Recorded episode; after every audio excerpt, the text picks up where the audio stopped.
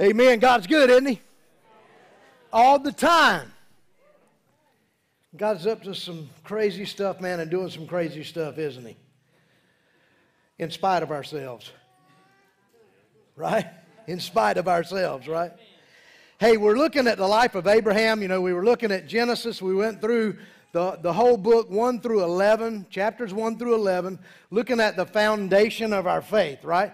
And then we get to chapter 11, and there's a change here, right? It's, it's, it's, it's not so much now mankind and creation as it is one man. The focus is, is kind of shifting because in Genesis 3.15, God made a promise, didn't he?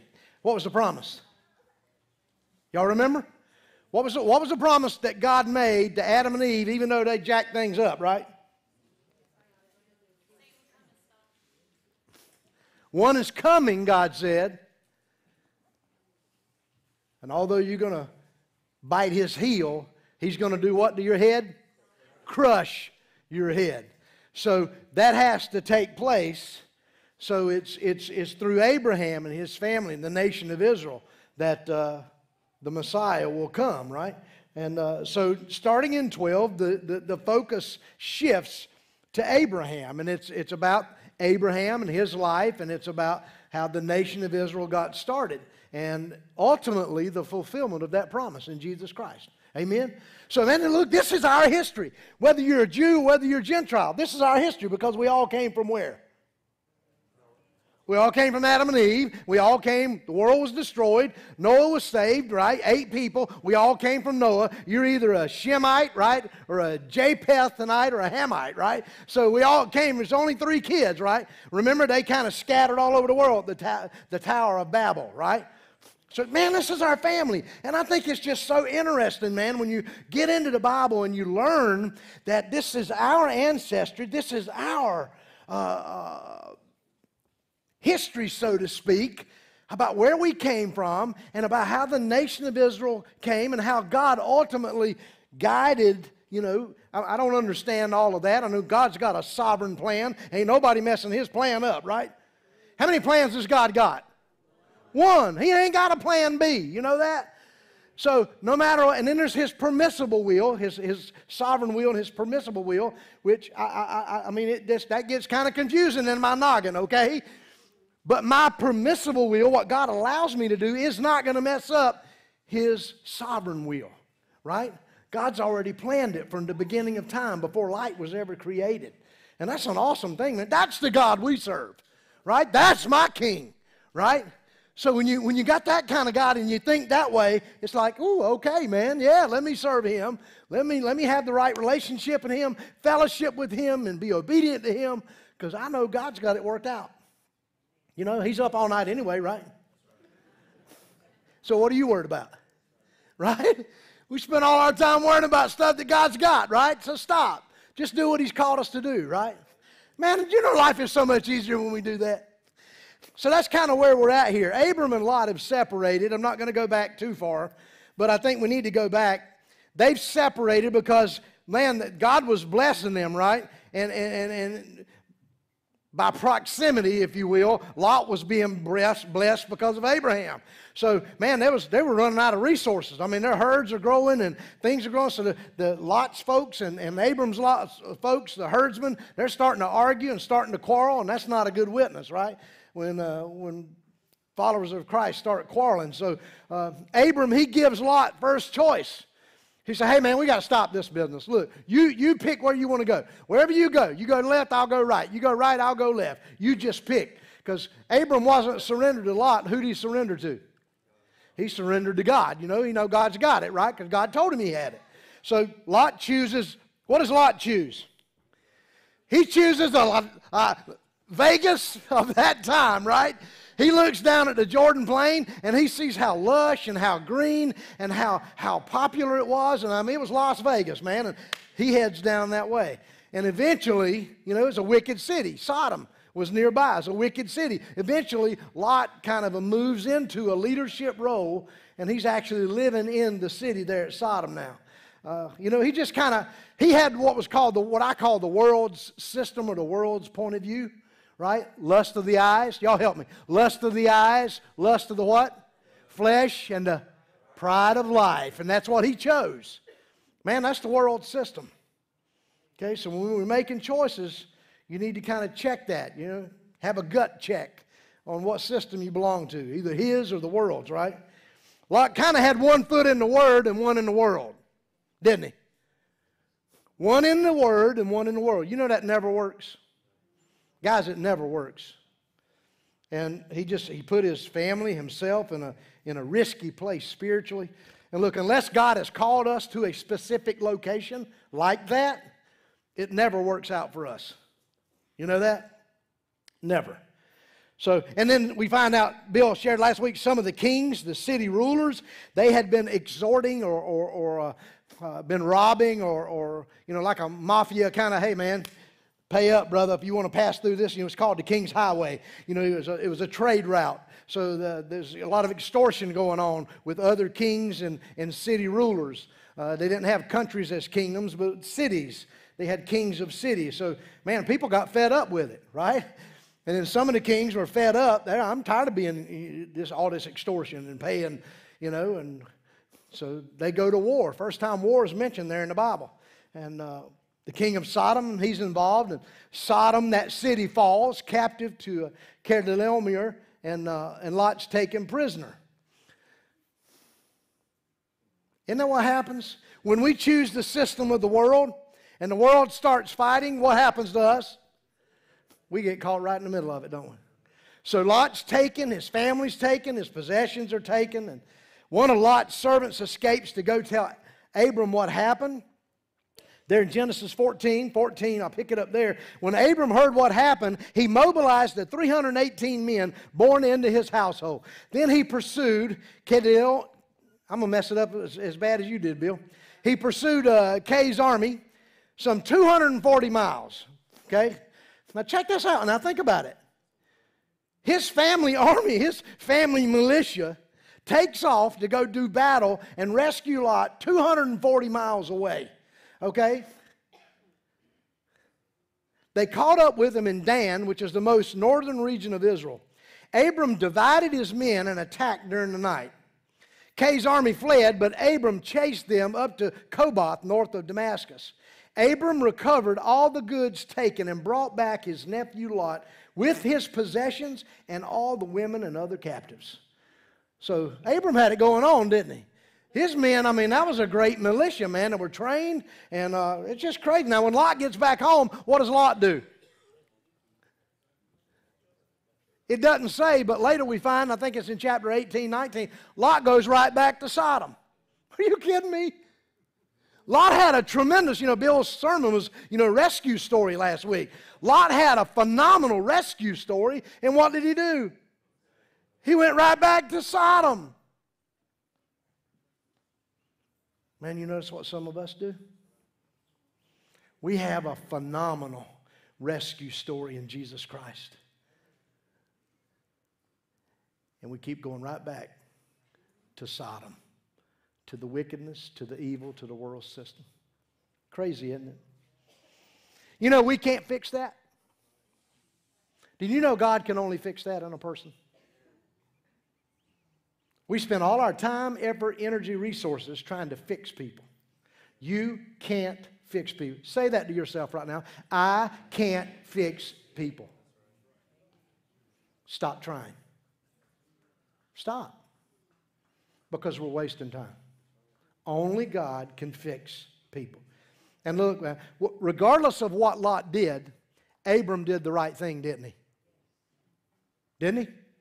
He did. Now, I don't know that in looking at this this week and, and, and, and praying through it and doing some research, I don't know that this was a spiritual thing at all. My, my nephew has been captured. Boys, we're going to go get him. Okay? I don't know that you can say there's a spiritual connection here other than to say James 4 17. He who knows the right thing to do and doesn't do it is sin. Okay? Now, let, let, let me say this. I, I need to, well, let's make, let's make clarification here, okay? God doesn't give up on people, does he? Okay, neither should we. Okay? Let me preface what I'm getting ready to say with that. God doesn't give up on people, neither should we. However, there's a difference in rescuing people from sin or enabling people to remain in their sin. Y'all tracking with me? See, sometimes, sometimes you have to, and Lot, this is going to happen later on with Lot and Abraham. Sometimes you got to say, I'm going to pick on David. Sometimes you got to say, because David's easy to pick on. I'm going to say, David, look, brother, I love you. You know, a month ago, man, we, we, we rescued you from that, but I can't help you right now. I'm going to pray for you. We're going to pray for you. We're going to pray for your family. We're here if you need us. See, sometimes God allows people to get in certain circumstances, and the only thing that's going to cause them to turn to Jesus is that suffering that He's going to go through. And if, and if, you know, y'all ever done that with your kids? Your kids, anybody's kids just do stupid stuff sometimes? Hey, y'all were kids one time, y'all do some stupid stuff? Come on, y'all been lying this morning. You better hold them hands up. Did y'all's parents ever say, okay, you want that? Go ahead, brother. See, God did this in Romans, right? He abandoned them, He gave them up to their sin, right? God didn't abandon them. He didn't, he didn't say, Look, I'm not going to save you. He said, But look, if you want that over me, you go knock yourself out. So it's the same principle here. So, man, we need to really pray and have discernment. Before we strike out to go rescue somebody, we really need to pray and seek God's wisdom and His discernment. Lord, am I rescuing them or am I enabling them to stay in their sin? Because I'm rescuing them. Okay, that, man, that's critical, okay? Um, and look, I got to confess here. Uh, it's confession time. So, something that hit me last week, and, and it really confirmed a conviction that I've had for several months. Uh, Genesis 14 14, that same verse. Abram mobilized, assembled, called out the 318 men in his household that were trained. Okay, look, guys, how can we do the right thing? How can we rescue anybody if we're not trained? Okay? Abram would not have been able to rescue Lot if he didn't train and prepare his men. Right? And notice Abram didn't train and prepare his men when the situation took place. What did he do? They were trained and prepared ahead of time. Okay? So I, have been convicted for a while about our being more focused and intentional in discipleship. Okay? If you want to call discipleship, that's a churchy word. Call it training. Call it investing in one another. Call it sharpening one another. And this is not new. You've heard me say this probably a hundred times, right? Okay? I, I, I think we need to train, invest, and sharpen men. That's what the convictions on my heart, men, uh, to be all that God wants us to be. Okay? Now, not that we're doing anything wrong, but we need to improve. We need to be trained. We need to be prepared. We need to be ready to rescue. Not get ready when the situation happens, but, but be ready, okay? Uh, some of you guys went in the military, okay? You didn't wait until there was a, a, a situation overseas to, well, I reckon we ought to start training now. you trained and trained and trained and trained. Y'all was sick of training, right? I mean, some of you got to the point, man, I hope something happens so I can use what I've been training. right? So that's where we need to be spiritually, right? And look, I ain't got all the answers. I do not have all, I don't know exactly what we're going to do, but I know we're going to train, we're going to invest in one another, we're going to disciple one another to be God's men. Okay? And that's going to require a commitment. It's going to require a commitment. I'm making that commitment. And if you want to grow and be God's man, you're going to have to make that commitment. Look, doing nothing is unacceptable. Doing the same thing over and over and over, expecting different results, that's insanity. So I don't want to do nothing and I don't want to be insane, okay? So we're going to do something. So after the service today, there's a piece of paper right here. Men, if you want to be a part of that, I'll share the details with you. Give me your name, give me your phone number, okay? All right? And look, let me, let me say this too. This does not take place of what you're involved in now. Okay? So if you're involved in a ministry now, you're not going to leave that ministry to come and do. No, this is in addition to. Okay? This is training. Okay? Uh, y'all didn't leave the army when you were in the military or, or the Navy. You didn't, you didn't get out of the Navy to go do additional training, did you? No, you were still in, you still had your regular job that you had to do. The training was on top of that. So, again, there's going to be a commitment, okay? If you're not all in, don't put your name on a piece of paper because if your name's on the paper, I'm expecting you to be committed and all into that. But that's just a conviction that I've got. Okay, if you want to help me do that, praise God. Come and help me do that. Because I think there's coming a time in the future where some of us are going to need to be rescued, right? People we don't know, our family, friends, biker community, we're going to need to go rescue some folks. We can't if we're not prepared. So today, here we are. Abram goes in, he rescues Lot, he's coming back home, and starting in verse 17, we'll go 17 through the end of the chapter. It says, After Abram returned from defeating Kay, King Kay, and the kings allied with him, the king of Sodom came out to meet him in the valley of Shaveh. That's the king's valley. Abram is victorious, right? He's on the way home. And you know what it's like, man, when, when, when there's victory and you're on the, on the way home. Some of you guys who were in, in, in military conflict and you're coming home, I mean, that was, you were ecstatic, right? I get to go home, man. We won. The battle's over. I can't wait to get home and see my family. So that's the way he is, man. And King Sodom comes out to greet him. And there was four or five kings involved in this war. Only one comes out to greet Abram. That's kind of sad, isn't it? after Abram defeats, you know, wins the war. And Abram's feeling good, man. 318 men defeat four or five kings. I mean, 318 of his own men, his own personal militia, defeats these other kingdom cities. That's pretty, that's pretty awesome, isn't it? You know, and at the same time, Abram's got to be feeling like, wow, man, this is the first time wars broke out. And I've gone and I've defeated these rascals. And man, wonder if they're going to come, wonder if they're coming back. Wonder if they're going to go home, you know, be renewed, be restored militarily, and then they're coming after me. Right? What the heck did I just do? And my stupid knucklehead, he just went back to Sodom. You know, you, you think about these things, right? Is this going to be a constant thing now? Am I going to have to watch my back everywhere I go? I mean, what have I got to do now to protect my family and protect myself, protect my, my, my, my, my possessions, my herd? I mean, God's blessing me, and now what the heck did I just do? You know, ain't it funny how when we get through a victory, when God gives us a victory, ain't it funny how Satan starts working on your head? Huh? Planting them little seeds. Just start messing with your mind. Verse 18. Then Melchizedek, king of Salem, brought out bread and wine. He was priest of Most High God. And he blessed Abram, saying, Blessed be Abram by God Most High, creator of heaven and earth. And praise be to God Most High, who delivered your enemies into your hand. Then Abram gave him a tenth of everything. Now, Melchizedek, king of Salem, who, who's this cat, right? I mean, where did he come from? He wasn't mentioned last week when, when Bill was going through all these, these kings that were fighting. I don't remember hearing his name. Do y'all? I mean, where, did he, where does he come from, right? Now, some have suggested uh, that Melchizedek is Noah's son Shem. Okay, because you know, Noah's son Shem, say that five times fast, he, he lived he lived about 30 to 35 years after Abram died.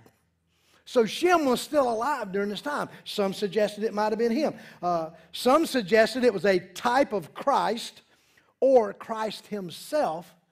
And, and, and if, if, you look, if you look that up, what that really means, it's a, a theophany. That's a churchy word. Or a Christophany, okay? A theophany or a Christophany is when God shows up to man, okay? Or Christ shows up to man, right? Uh, Genesis 12, the Lord appeared to Abram when he arrived in Canaan. Okay? Theophany. Genesis 18, two angels and God himself visit Abraham. Okay, there's a theophany again. The Lord appeared to Isaac in Beersheba. Jacob wrestled with God. Remember that story? Okay, there's a theophany. God appeared to Moses in a burning bush. Sometimes he doesn't appear in human form. God appeared to Moses in a burning bush. Bush wouldn't burn up. Okay, again, that's a theophany. And then remember in Dan, Dan chapter 3, Shadrach, three boys, Shadrach, Meshach, and Abednego. What happened to them? Huh? they would not bow down to Nebuchadnezzar. Nebuchadnezzar got so mad, he heated the furnace seven times hotter than it normally was. He heated the furnace so hot, the guys that threw them in the furnace died. And then Nebuchadnezzar looked in there and he says, Didn't we throw three men in the furnace? He said, I, I see four, and one looks like a son of God. Christophany where Jesus showed up. And in Acts chapter 9, 22 and 26, Christ appeared to Paul on the road to Damascus, right? Paul, Paul, why are you persecuting me? We know Paul was attacking and killing Christians, right? The body of Christ. So that's that, you know, it could be this. So this Melchizedek could be a type of Christ or a Christophany. And it's only mentioned Melchizedek is only mentioned in three places in Genesis 14, uh, Psalm 110, and Hebrews 7. But in the New Testament, Jesus, Peter, and Paul, that's a pretty good combination, isn't it? Jesus, Peter, and Paul mention Melchizedek, and they quote scripture about him. So here, here's, here's what he is. Now, we've already read part of it. Melchizedek means king of righteousness. He's the king of Salem, and some believe that Salem was the original Jerusalem. He was the priest of the Most High God, right? He was both a priest and a king. And now God forbid that in, in uh, the kingdom of Israel. Okay, there was one king, Uzziah or Uzziah. Uh, he tried that in Second Chronicles, and God struck him with leprosy. He was going to be king and, and priest. God said, No, Bubba, you're going to die of leprosy. Okay, so God frowned on that. But here we've got one who was king, and priest, right? And it says his priesthood is eternal. It's not of God. And we know where did the priesthood in the nation of Israel come from? Y'all remember, y'all saw the movie, Charlton Heston? Okay? Ten Commandments. Aaron was no, Moses' brother, right? The Levites, right? The priests came from Aaron and from the Levites. So check this out. Here, here's, here's a couple things. I want to read some of Psalm, uh, well, yeah, some of Psalm 110 and then some of uh, Hebrews just to give you some background because I think it's important. 1 through 7 in, in, in Psalm 110, this is King David prophesying about the Messiah. Okay? This is a prophecy about Jesus. The Lord says to my Lord, now this, this is David, and he's speaking as if it's God speaking to his son. The Lord says to my Lord, Sit at my right hand until I make your enemies a footstool for your feet. The Lord, that's God the Father, will extend your mighty scepter from Zion, saying, Rule in the midst of your enemies. Your troops will be willing on the day of battle, on your day of battle, arrayed in holy splendor. Your young men will come to you like dew from the morning's womb. The Lord has sworn and will not change his mind. You are a priest forever in the order of Melchizedek. And if you skip over to Hebrews 7, the writer of Hebrews says, This Melchizedek was king of the city of Salem and also a priest of the Most High God. When Abram was returning home after winning a great battle against the kings, Melchizedek met him and blessed him. Then Abraham took a tenth of all that he had captured in battle and gave it to Melchizedek. The name Melchizedek means king of justice, righteousness, and king of Salem means king of peace. There's no record of his father or mother or any of his ancestors, no beginning or end to his life. He remains a priest forever, resembling the Son of God. I think that's a great description of who this king is, right? King of righteousness, king of peace, king and a priest, eternal, I mean, I think we can see who this is referring to, can't we? Consider then how great this Melchizedek was. This is verse 4 of Hebrews. Even Abraham, the great patriarch of Israel, recognized this by giving him a tenth of what he had taken in battle.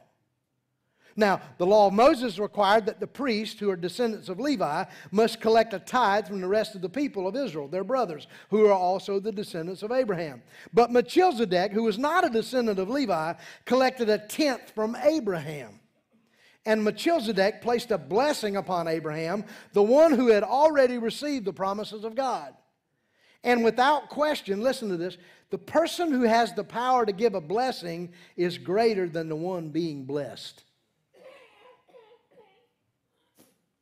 Hebrews 7 23 through 28, it says, There are many priests under the old system, for death prevented them from remaining in office. But because Jesus lives forever, his priesthood lasts forever. Therefore, he is able once and forever to save completely those who come to God through him. He lives forever to intercede with God on their behalf. He is the kind of high priest we need because he's holy and blameless, unstained by sin. He has been set apart from sinners and has been given the highest place of honor in heaven, or higher than the heavens. Unlike those other high priests, he does not need to offer sacrifices every day. They did this for their own sins first and then for the sins of the people. But Jesus did this once for all when he offered himself as a sacrifice for people's sins. The law appointed high priests who were limited, listen to this. The law appointed high priests who were limited by human weakness, but after the law was given, God appointed his son with an oath, and his son has been made the perfect high priest forever. Man, that's amazing, isn't it?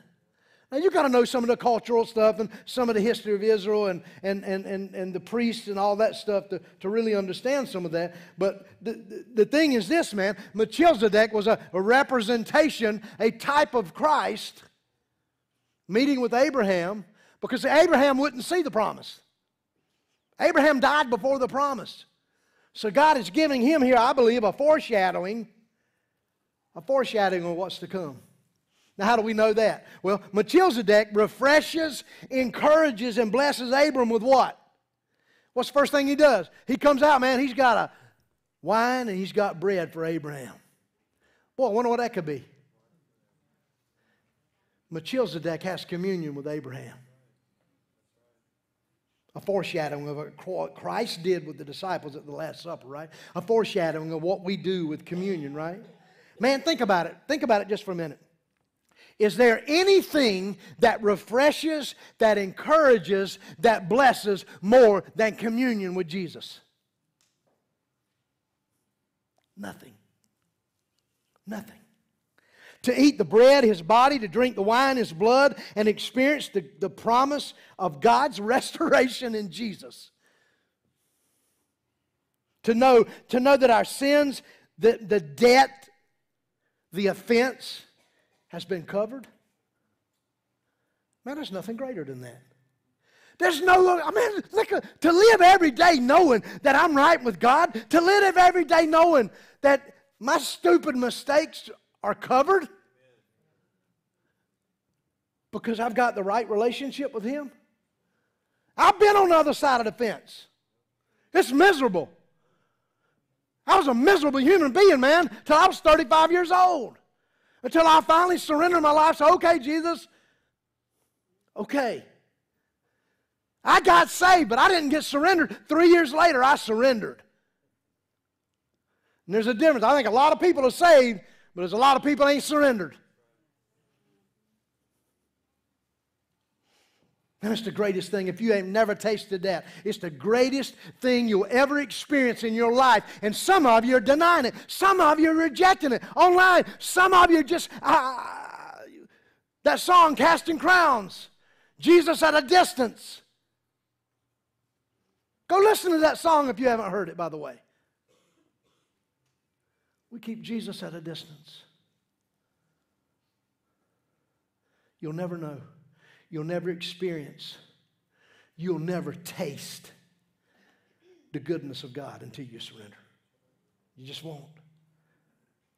And then that's not enough. If that's not enough, if that's not enough to know I can't lose, how many of y'all like to win? Huh? How many of y'all, uh, we got control freaks, freaks, we got, we got people out here just competitive. You cheat at Monopoly? Huh? I hate to lose, man. I hate it. I want to win. In Jesus, we win. Why would you want, why would you pick a losing team knowing you're going to lose? That don't even make no sense, does it? Ain't that what the prodigal son said when he came to his senses? Wait a minute, I'm on, why am I doing eating hog slop? I'm on the losing team. Let me go back to my father's house. And then Hebrews 7 alluded to it, but after Melchizedek blesses Abram, Abram gives Melchizedek a tenth of everything. This is not everything he owned. This is what he, he, this is what he took out of the battle, right? Melchizedek reminds Abram that the battle, the victory was not his, but God's. Don't miss that, guys. The victory that we're living from, the victory that we win, the victories, the battles that we experience, that where we win every day, it's not our battle. We didn't win. God won. Jesus won. We're just getting to experience that, right? Abram expressed his gratitude and appreciation to God for the victory, right? He worships God. He doesn't want to take the glory and honor from God. So what does he do? He gives him the first fruits. Say first fruits. Abram gave him the best, not what was left. How many of us are having victory after victory after victory, and we're not honoring God, we're not worshiping God, we're not giving Him the first fruits, but we're giving Him what's left. Stop. Number one, don't be taking God's glory, right? It's His battle. He won the victory. Don't be stealing His glory and His honor. No, He did it. And then give Him the first fruits, man. Give Him the best. Abram was simply expressing his faith, trust, obedience to God, as well as his commitment and confidence in God, right? It was an act of respect and, and reverence and worship, right? It was saying, hey, God, I know you're greater. Christ is greater. Christ is greater, right? We just read that in Hebrews 7. And man, look, this is the same attitude, the same heart that we need to have as we're living in our day to day as, we're fighting some of these battles, as we go to rescue certain people, you know, anybody got battles going on? When we win that battle, when we receive those blessings, this is how we need to live. Okay? And this ain't about tithing, okay? This is about the victory when you win the battle. There's battles going on every day, man. If you can't see it, you need to wake up. There's a spiritual battle going on. Read Ephesians 6 10 through 18. Okay? There's a spiritual battle going on. Okay? And if we're right with Him, we got the right relationship, the right fellowship, and we're obedience, then man, we're going to win some battles. Okay? We may be knocked down, but we get up, right? We're going to win some battles. And what we do, what we do is critical. Verse 21. All this has taken place Melchizedek has refreshed, encouraged, and blessed Abram. The king of Sodom, he's right there, man. King of Sodom. Remember, he came out first, right? He says to Abram, uh, Hey, give me the people and you can keep the goods. Melchizedek has just blessed Abram, right? Abram just gave Melchizedek the first fruits, 10% of everything that he, he captured. I mean, who does it belong to? What's that old saying? To the victor belong the what? Spoils. So everything that's there, Abram owns it. It's his. He's already given a tenth of it to Melchizedek. And now this jackleg king of Sodom comes along and says, Oh, hey, by the way, man, uh, you can keep the plunder, just, just give me the people. What do you mean?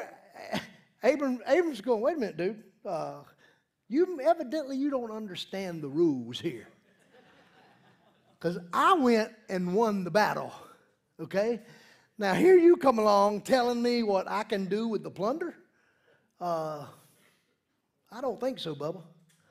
So it's, it's almost as if he's blessing or trying to bless Abraham, right? Or Abram you know, because Melchizedek has blessed him, and now here this king of Sodom has come along trying, trying to bless him as well. Right? Do you know Satan has a counterfeit for everything that God has?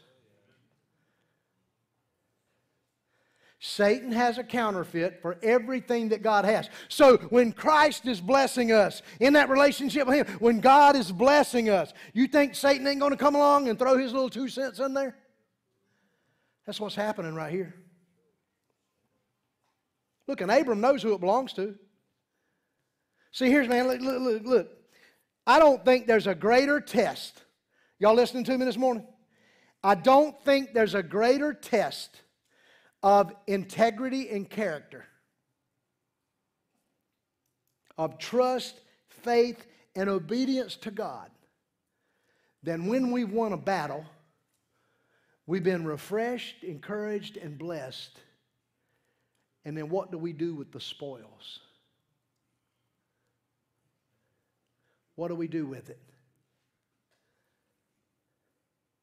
Notice what Abraham did.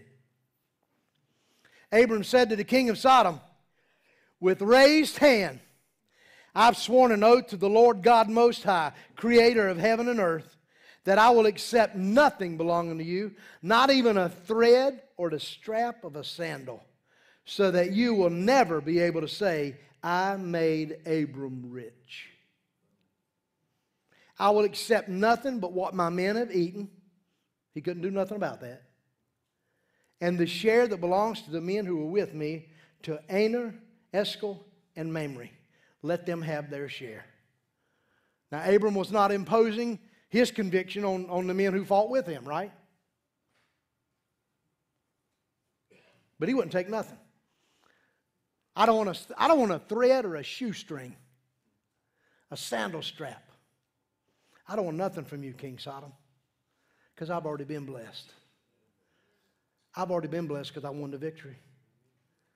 And I've already, already taken my blessing and I've blessed Christ with it. I've given him my first fruits. See, guys, that's the way we need to live. That's his kingdom. The kingdom of the world will tell you what? Kingdom of the world will tell you, hey man, take it, take it, take it, take it, man. You need that. Hoard it, man. You better put some back for a rainy day. There's nothing wrong with that. Okay? Man, God wants our first fruits. After the victory, give him his first fruits. We bless him because he's the one that's greater, isn't he? Absolutely, man. See, Abram wasn't going to allow an opportunity for a man or a kingdom of the world, especially a wicked one, right, to have any influence or impact over him, his life, and his purpose for God. And I think that's the way we need to be living in the church. See, sometimes we allow sin to come into the church. We allow sin into the camp. We allow, we compromise, don't we? What areas of our life have we compromised? Here's quickly, I'm going to close with this. There are five things. Okay? I'm not going to go into detail on them, but you, you can do some homework. Here's the first thing the battle's not ours, it's God's. But we're the ones that got to fight. Are you trained and prepared? The battle's not, not, not mine, it's God's, but are we, as, as His soldiers, right, trained and prepared? God already knows the battle is going to be won, okay? He knows that. In the right relationship, in the right fellowship, with the right obedience, Nothing can defeat God's people. Number two, after victory, Satan will attack you. Spiritually, mentally, emotionally, physically, he will attack you. Okay? Be refreshed, encouraged, and blessed by God through communion. What does communion mean? We eat the bread, we drink the blood, the, the, the wine. If you ingest something, what does that mean? And that's a pretty tight relationship, isn't it? Fellowship with Jesus, guys. Be refreshed, be encouraged, be blessed by your fellowship, your relationship with Jesus. Jesus said, Remember to remember, remember this new covenant. Remember. Here's, here's this is a sidebar. How do we defeat Satan and his attacks? What's, what's the number one thing we can do to defeat Satan? You got to die to the world system. That's the only system Satan has. Do you know every temptation is lust of the eyes, lust of the flesh, and pride of life? Every temptation is in one of those three things. So if you die to the lust of the eyes, lust of the flesh, and the pride of life, which is dying to who? Self. If you die to self, come on now. If you die to self, Satan's already defeated. Check out these two scriptures James 4 7. So give yourselves completely to God. How, how, how much? Stand against the devil. There's your fight. And the devil does what? He'll run from you. What? You mean the devil runs? Yes, when you give yourself to God completely, when you stand on principle. God's principle, not yours. Not ours, not mine, no. He owns me. I'm standing on His word. Satan runs from you. Hey, that's a promise from God, man, right? Conditional, but it's a promise from God. Ephesians 6:10. Finally, my brothers, finally, after all, finally, finally means after everything you've done, be strong in the Lord and His mighty power. Because, guys, there ain't nothing we can do. It's only the Spirit of God in us that can do anything, right? Picture yourself today as a glove. You're a glove. Go home today, put your glove on the kitchen table, watch how many wonderful things it does. You know what it's going to do? Nothing. You can get up tomorrow morning and the glove's going to be in the same spot doing the same thing it did when you put it there. When does the glove, come alive? when you stick your hand in it. The same thing applies when the Holy Spirit of God comes in here, we come alive. Otherwise, we're dead. We're dead.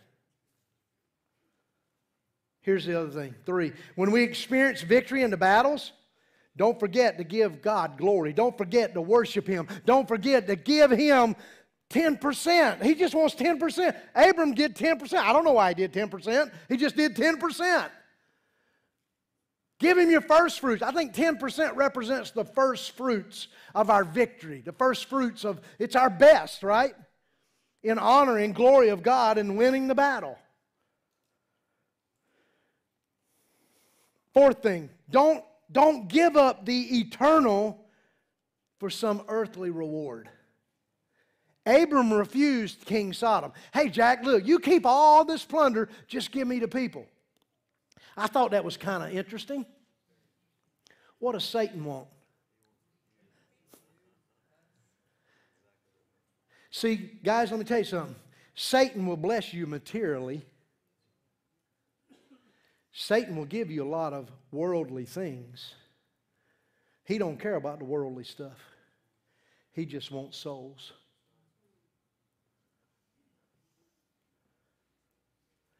Last thing, separate from the world. Be set apart for Christ.